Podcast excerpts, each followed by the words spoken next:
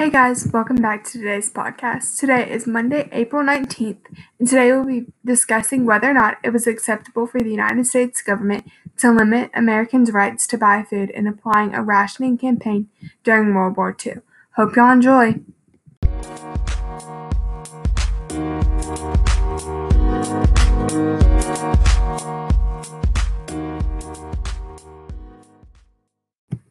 Alright, let's get started.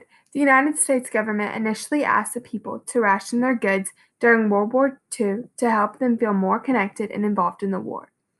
They asked the people to buy only what they need and use only what was necessary. The products rationed were products in high demand. For example, food, shoes, metal, rubber, and paper. This was not a very gruesome demand, knowing that the United States was still recovering from the Great Depression. During the Great Depression, people learned to adapt and overcome. People learned to adapt recipes to what they had and quickly realized that any food was better than nothing at all. It became the common normality in all households.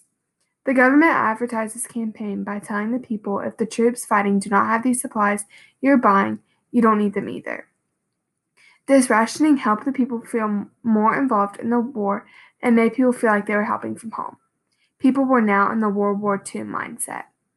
Okay, now that we know more about rationing, we will talk about the other demands and, in saving supplies after the break.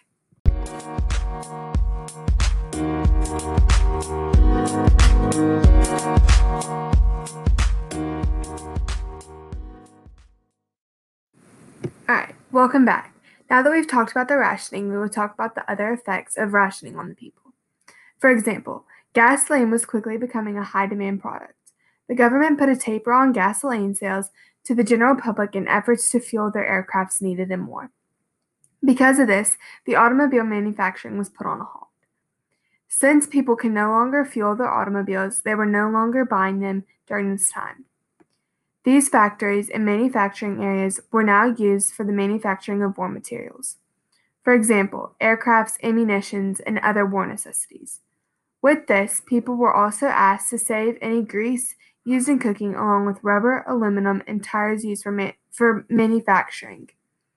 The government would come and collect family savings of these products that could be used towards ammunition.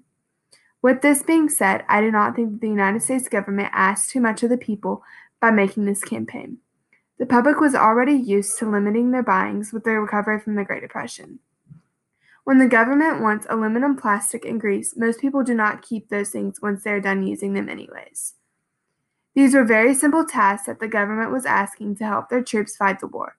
The people also wanted to help. If they didn't, they wouldn't have abided with this campaign. They wanted to help the men fighting and bring victory for their country.